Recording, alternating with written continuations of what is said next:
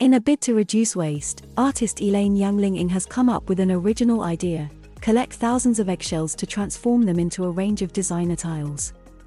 On the floor of your kitchen, on the walls of your shower, or on the sides of your furniture. Developed with British design firm Nature Squared, the range of elegant decorative tiles is available in a variety of colors.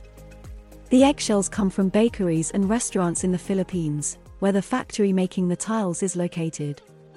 Recovered shells are ground up, combined with a binding agent, and then hardened at room temperature to create the tiles.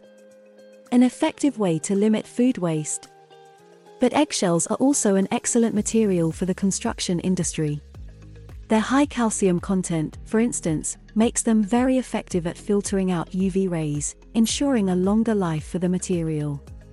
If all this is giving you ideas but you're not design oriented, you should know that there are several alternatives for recycling your eggshells.